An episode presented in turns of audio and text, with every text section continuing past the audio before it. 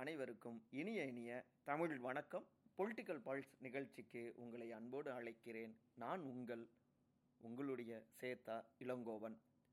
சிங்க இறங்குனா காட்டுக்கு விருந்து இவன் வேட்டைக்கு செதறன்னு பயந்து இப்படி படித்ததுக்காகவே நம்மளை வந்துட்டு தளபதி ஃபேன்ஸ்லாம் திட்டுவாங்க. ஆனால் இப்படியாகத்தான் எல்லோருமே வந்துட்டு ரெக்க கட்டி பறந்துட்டுருக்காங்க இருக்காங்க இன்னைக்கு. என்னப்பா அப்படின்னு விசாரிச்சா எங்கள் தளபதியை பார்த்து பயந்து தாங்க ஆகணும் பார்த்தீங்கல்ல அப்படிங்கிறாங்க. அட சொல்லுங்க அப்படின்னு கேட்டால் சிறப்பு காட்சி நாலு மணி காட்சிக்கு தமிழ்நாடு அரசாங்கம் அனுமதி கொடுத்து விட்டார்கள் அப்படிங்கிறது தாங்க.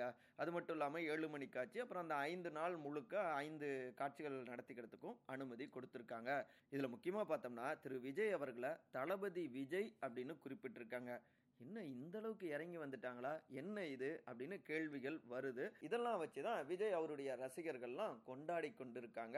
எங்களுடைய ரூட் கிளியரு அப்படின்னு எக்கச்சக்கமாக கொண்டாடிட்டு இருக்காங்க. அதே நேரத்தில் ஆளும் தரப்பு வட்டாரங்களோ ஏற்கனவே ஆடியோ லான்ச் வந்துட்டு அவங்க நடத்தல. அதுக்கே ஒரு வகையில் ஆளும் தரப்பு தான் காரணம் அப்படின்லாம் வதந்தி பரப்பி விட்டாங்க சரி திரும்ப திரும்ப சீன மாதிரி ஒரு எதிர்ப்பை நம்ம வந்து உருவாக்கிட்டே இருக்க தேவையில்ல. சில விஷயத்தை அப்படியே கண்டுக்காம அப்படியே விட்டுட்டா தான் நல்லது அப்படிங்கிற ஒரு மனநிலை தான் ஆளும் தரப்புக்கு இருக்கு. அதனால தான் அனுமதியெல்லாம் கொடுக்கப்பட்டிருக்கு அப்படின்னும் சில டாக்குகள் ஓடிக்கொண்டிருக்கு. எப்படியோங்க பத்தொன்பதாம் தேதி எங்களுடைய லியோவுடைய நாலு மணி சிறப்பு காட்சி இருக்குல்ல அது போதும் அப்படிங்கிறாங்க விஜயுடைய ரசிகர்கள். பார்ப்போம் படம் எப்படி இருக்குது அப்படின்ட்டு. சரி இங்கே ஒரு மூன்று நாட்களாக அரசியல் ரீதியாக பரபரப்பு காட்சிகள் ஓடிக்கொண்டிருக்குங்க. குறிப்பாக தமிழ்நாட்டுடைய சட்டமன்ற கூட்டம் வந்துட்டு நடந்திருக்கு. இந்த மூன்று நாளில் பார்த்தோம்னா விவாதங்கள்லாம் அப்படியே எக்கச்சக்கமாக காரசாரமாக இருந்தது. குறிப்பாக துணிச்சல் இருக்கா அப்படின்னா எதிர்க்கட்சி தலைவரும் முன்னாள் முதலமைச்சருமான திரு. எடப்பாடி க பழனிசாமி அவர் கேட்க சரிங்க உங்களுக்கு துணிச்சல் இருக்கா? அப்படின்னு சிட்டிங் முதலமைச்சரான திரு. மு. ஸ்டாலின் கேட்க இப்படியாக விவாதங்கள் ஓடுனது மிக முக்கியமாக காவிரி விவகாரம். உச்சநீதிமன்றத்துடைய இறுதி தீர்ப்பின்படி தமிழ்நாட்டுக்கு உரிய காவிரி நீரை திறந்து விடணும் அப்படின்னு கர்நாடக அரசாங்கத்தை ஒன்றிய அரசாங்கம் உத்தரவிட வேண்டும் வலியுறுத்தணும் அப்படின்னு ஒரு தனி தீர்மானத்தை ஒன்பதாம் தேதி முதல் நாள் கூட்டத்தில் முதலமைச்சர் திரு மு க ஸ்டாலின் கொண்டு வந்தாருங்க. இதற்கு அதிமுக பாமக உள்ளிட்ட ப அப்புறம் திமுக கூட்டணி கட்சிகள் பலருமே ஆதரவு தெரிவித்தாங்க ஆனாலும் பாஜகவுடைய சட்டமன்ற உறுப்பினரான திருமதி வானதி சீனிவாசன் ஏங்க நீங்கள் இதில் கர்நாடகா பொறுத்த வரைக்கும் கர்நாடக அரசாங்கம்னு சொல்லியிருக்கீங்க. காங்கிரஸ் அரசாங்கம் அப்படின்னு அவங்கள வலியுறுத்தல. ஆனால் சென்ட்ரல் கவர்மெண்ட் பாஜக அரசாங்கத்தை மட்டும் வலியுறுத்துறீங்க. இந்த தீர்மானத்தில் திருப்தி இல்லை அப்படின்னாங்க. எடப்பாடி அவரை பொறுத்த வரைக்கும் இந்தியா கூட்டணிக்காக நீங்கள் பெங்களூர்லாம் போய் பேசுகிறீங்க ஏன் காவிரி விவகாரத்துக்காக காவிரியை பெற்றுத்தர நீங்கள் பேசியிருக்கலாமே அப்படின்னு கேட்டிருந்தாரு. இதற்கு தான் துறை ரீதியான அமைச்சரான திரு துரைமுருகன். ஏங்க இது கூட்டணிங்கிறது கொள்கைக்கான கூட்டணி அங்கே இதெல்லாம் பேச முடியாது. இன்னொரு பக்கம் அவங்க கிட்ட கர்நாடக அரசாங்கத்துக்கிட்ட பேசுறதுங்கிறது தற்கொலைக்கு சமம். ஒன்றிய அரசாங்கம் தான் இதற்கு பதில் கொடுக்கணும். அவங்க தான் வலியுறுத்தணும். அதனால அவங்கள வலியுறுத்தி தீர்மானம் அப்படின்னு சொல்லியிருந்தாரு. இதற்கு விடாமல் எடப்பாடியும் தற்கொலைக்கு சமம்னு சொல்கிறீங்க அப்படின்னா அவங்களோட ஏன் கூட்டணியில் இருக்கீங்க? அப்படின்னு இருக்காங்க. ஸோ எல்லோரும் சுத்தி வர்றது அந்த ஒரு புள்ளியில் தாங்க. அந்த புள்ளியை நோக்கி தான் அதிமுக பாஜகவை பொறுத்த வரைக்கும் இந்தியா கூட்டணிக்காக தமிழ்நாட்டு உரிமையை பெருசா பேச கிடையாது திமுக அப்படிங்கிற விமர்சனத்தை முன் வச்சிட்டு இருக்காங்க இதற்கு வலு சேர்க்கிற மாதிரி தான் திமுகவுடைய நகர்வுகளும் கூட. ஒரு காங்கிரஸ் கட்சியை அதாவது கர்நாடகத்தில் ஆளுகின்ற காங்கிரஸ் கட்சிக்கிட்ட ஒரு மென்போக்கை கையாளுவது போல தான் இருக்கு. இதே போல டெல்லி சிறப்பு மசோதா சம்பந்தமாக பஞ்சாயத்துக்கெல்லாம் ஓடினது. அப்போ கூட காங்கிரஸ் கட்சி அதெல்லாம் பேசி தீர்த்து தான் காங்கிரஸோட கூட்டணியில் இருந்தது ஆம் ஆத்மி இந்தியா கூட்டணியும் தொடர்ந்துட்டு இருக்காங்க. ஸோ அந்த மாதிரி மாநில நலன்களுக்காக மு க ஸ்டாலின் அவர்கள் தீவிரமாக களமாடலாமே அப்படிங்கிற கேள்விகளும் வந்த வண்ணம் இருக்குது சரி காவிரி விவகாரத்தை ஒட்டி ஆளும் தரப்புக்கு எதிராக இவங்க அணி சேர்றாங்க அதிமுக பாஜக. இதில் ஒரு முக்கியமான விஷயம் என்னென்னா பாஜகவுடனான கூட்டணியை அதிமுக முறித்து கொண்டது. அவர் எடப்பாடி கர்நாடகத்தில் பாஜக தண்ணீர் தரக்கூடாது தமிழ்நாட்டுக்குன்னு போராட்டம் பண்ணுறீங்க இங்கே தமிழ்நாட்டில் தண்ணீர் வேணும்னு போராட்டம் பண்ணுறீங்க அப்படின்னு பாஜகவை விமர்சிச்சிருந்தாலும் கூட ரெண்டு பேருமே காங்கிரஸையும் திமுகவையும் கடுமையாக விமர்சிப்பதன் மூலமாக பாஜகவுடைய பி டீமாகத்தான் அதிமுக செயல்படுது அப்படின்னு சிட்டிங் அமைச்சரான திரு ரகுபதியும் விமர்சனங்களை முன் வச்சிருக்காரு.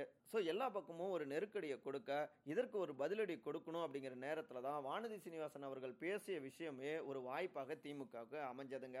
ஏன்னா நதிநீர் இணைப்பு சம்பந்தமாகலாம் பாஜக முன்னெடுத்தது. அதெல்லாம் நீங்கள் தீர்மானத்தில் கொண்டு வந்திருக்கலாமே அப்படின்லாம் பேசப்பட சரிங்க ஒம்பது ஆண்டுகள் நீங்கள் ஆட்சியில் இருக்கீங்களே இந்த நதி நதிநீருக்காக என்ன முயற்சி எடுத்தீங்க அப்படின்னு பால அவர்களுக்கு எதிராகவே திருப்பி அடிச்சிருக்கு திமுக. இப்படியாக காவிரி விவகாரத்தை ஒட்டி ஒரு பெரிய வாறு ஓடிக்கொண்டிருக்குங்க. நம்முடைய மக்களுடைய எதிர்பார்ப்பு டெல்டா விவசாயிகளுடைய எதிர்பார்ப்பு முழுமையாக தண்ணி வரணுங்க. தண்ணி கிடைச்சா மட்டும்தான் நம்ம எல்லோருக்குமே சோறு கிடைக்கும். அதை ஒட்டி தான் இந்த அக்டோபர் பதினோராம் தேதி டெல்டா மாவட்டங்களில் மிகப்பெரிய அளவில் கடையடைப்பும் நடத்தப்பட்டிருக்கு. எந்த விவசாயியும் இன்னொரு விவசாயி பாதிக்கப்படுறத பொறுத்திருந்து பார்த்துட்டு இருக்க மாட்டாப்புல இதில் ஆளுகின்ற அரசாங்கங்கள் தான் தங்களுக்கு ஏற்ற மாதிரி அரசியல் கணக்குகளை போட்டுக்கிட்டு இருப்பாங்க உங்கள் அரசியல் கணக்குகளை தூர வைத்துவிட்டு இரண்டு மாநில விவசாயிகளுடைய உண்மையான அந்த உணர்வை புரிந்து கொண்டு அவர்களுடைய தேவையை பூர்த்தி செய்யணும். சட்டம் என்ன சொல்லுதோ உச்சநீதிமன்றம் என்ன சொல்லுதோ அதை முறையாக கடைபிடிக்கணும் அப்படிங்கிறது தான் மக்களுடைய விவசாயிகளுடைய எதிர்பார்ப்பாக இருக்குங்க. சரி இந்த விவகாரம் ஒரு பக்கம் விஸ்வரூபம் எடுத்துட்டு இருக்குன்னா இன்னொரு பக்கம் பார்த்தோம்னா இஸ்லாமிய சிறைவாசிகள் நீண்ட காலமாக ஆண்டுகளாக அங்கே சிறையில் தவிச்சிட்டு இருக்காங்க ஸோ அவர்களை முன் விடுதலை செய்ய வேண்டும் அப்படிங்கிறத ஒட்டி ஒரு கவன ஈர்ப்பு தீர்மானத்தையும் எடப்பாடி அவர்கள் முன்மொழிஞ்சிருந்தாருங்க இரண்டாவது நாளில். இதற்கு நாங்கள் ஸ்டெப்ஸ் எல்லாம் எடுத்திருக்கோம். எல்லாமே ஆளுநருடைய ஒப்புதலுக்காக அது காத்திருக்கு அப்படின்னு முதலமைச்சர் மு க ஸ்டாலின் அவர்களும் பதில் கொடுத்திருந்தாரு. அதே நேரத்தில் ஏன் திடீர்னு இஸ்லாமியர்கள் பாசம் எடப்பாடி அவர்களுக்கு எட்டி பார்க்குது அப்படின்னு ஒரு கேள்வியும் முன் வச்சுருந்தாங்க. எடப்பாடி அவர்களுடைய டீமை பொறுத்த வரைக்கும் முந்தைய தேர்தல்களில் நூல் இலையில் வெற்றி வாய்ப்பை அதிகாரத்தை அவங்க இழந்தாங்க. அதற்கு முக்கியமான காரணமாக சிறுபான்மையினர் வாக்குகள் தங்களுக்கு விழவில்லை அப்படின்னு கருதுறாங்க. ஸோ இந்த முறை பாஜக கூட்டணியில் இல்லை. இப்போ இஸ்லாமிய சிறைவாசிகளுடைய முன் விடுதலை இவை எல்லாவற்றையும் பேசினால் அந்த இழந்த வாக்குகள் திரும்பும் அப்படிங்கிறது எடப்பாடியுடைய கணக்காக இருக்குது ஸோ இதை விமர்சிக்கிற மாதிரி தான் என்ன திடீர் பாசம்லாம் காட்டிட்டு இருக்கீங்க அப்படின்னு திமுகவும் விமர்சனங்களை முன்வைக்குது. சரி மூன்றாவது நாள் இந்த அக்டோபர் பதினொன்றாம் தேதி என்ன நடந்ததுன்னா ஒரு நாற்காலி வார் அரங்கேறி இருக்குங்க. வேற ஒன்றும் இல்லைங்க. எதிர்க்கட்சி துணைத் தலைவராக நாங்கள் எங்களுடைய கட்சியில் திரு ஆர்பி உதயகுமார் முன்னாள் அமைச்சர். அவரை நாங்கள் ஏற்கனவே தேர்வு செஞ்சுருக்கோம். திரு ஓ பன்னீர்செல்வம் திரு மனோஜ் பாண்டியன் திரு வைத்திலிங்கம் இவங்களெல்லாம் நாங்கள் கட்சியை விட்டு நீக்கிட்டோம். ஸோ துணைத் தலைவராக ஆர்பி உதயகுமார் அவர்களுக்கு இந்த இருக்கையை ஒதுக்கீடு செய்யணும் அப்படின்னு பல முறை நாங்கள் சபாநாயகருக்கு கடிதம் கொடுத்துருக்கோம். நோ ரெஸ்பான்ஸ் நடவடிக்கை இல்லை அப்படிங்கிறத தற்போதும் அவங்க எடுத்திருந்தாங்க.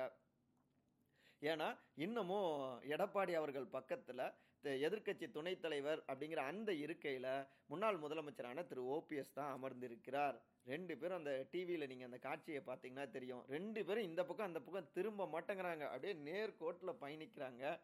இதை பார்த்து தான் ஆளும் திமுக உள்ளிட்ட அவங்க கூட்டணி கட்சியினர் வேடிக்கையாக சிரிக்கிறாங்க.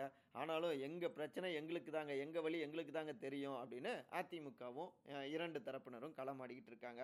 சரி இருக்கையை மாற்றிட்டா கொஞ்சமாவது நிம்மதி கிடைக்கும் அப்படிங்கிறது தான் எடப்பாடி அவர்களுடைய டீமுடைய ஒரு கணக்காக இருக்குது ஆனால் சபாநாயகர் திரு அப்பாவு அவரோ ஒருத்தர் எந்த சின்னத்தில் வெற்றி பெற்று அவைக்கு வராரோ அவர் அதே சின்னத்தில் தான் கடைசி வரைக்கும் நான் பார்ப்பேன். இருக்க ஒதுக்கீடு அப்படிங்கிறது சபாநாயகர் உரிமைக்கு உட்பட்டதுங்க. அதை எதிர்க்கட்சி தலைவர் கேட்க முடியாது அப்படின்னு அவர் சொன்னார்.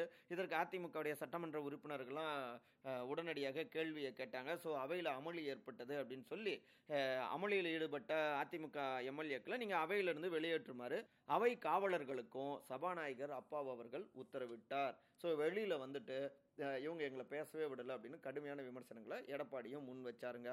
இப்படியாக இந்த மூன்று நாளும் காரசார விவாதங்களோடு தான் சட்டமன்றம் அரங்கேறியது. ஒவ்வொருத்தருக்குள்ளாரையும் ஒவ்வொரு அரசியல். எப்படியாவது அந்த அரசியலை வென்றுவிட வேண்டும் அப்படின்னு கணக்கு போட்டு காய் நகர்த்தி இருக்காங்க ஆனால் மக்களுடைய காய் நகர்த்தல்கள் வெளிப்படையாக தெரியாது. உள்ளுக்குள்ளார இருந்து எப்படி அதை வீழ்த்தணுமோ அதை வீழ்த்திடுவாங்க. ஸோ சரியாக செயல்பட்டால் மக்களுடைய ஆதரவை பெற முடியும். இதுதான் மக்கள் சொல்லிக் கொடுக்கக்கூடிய பாடமாக இருக்குங்க. நாளை சந்திப்போமா?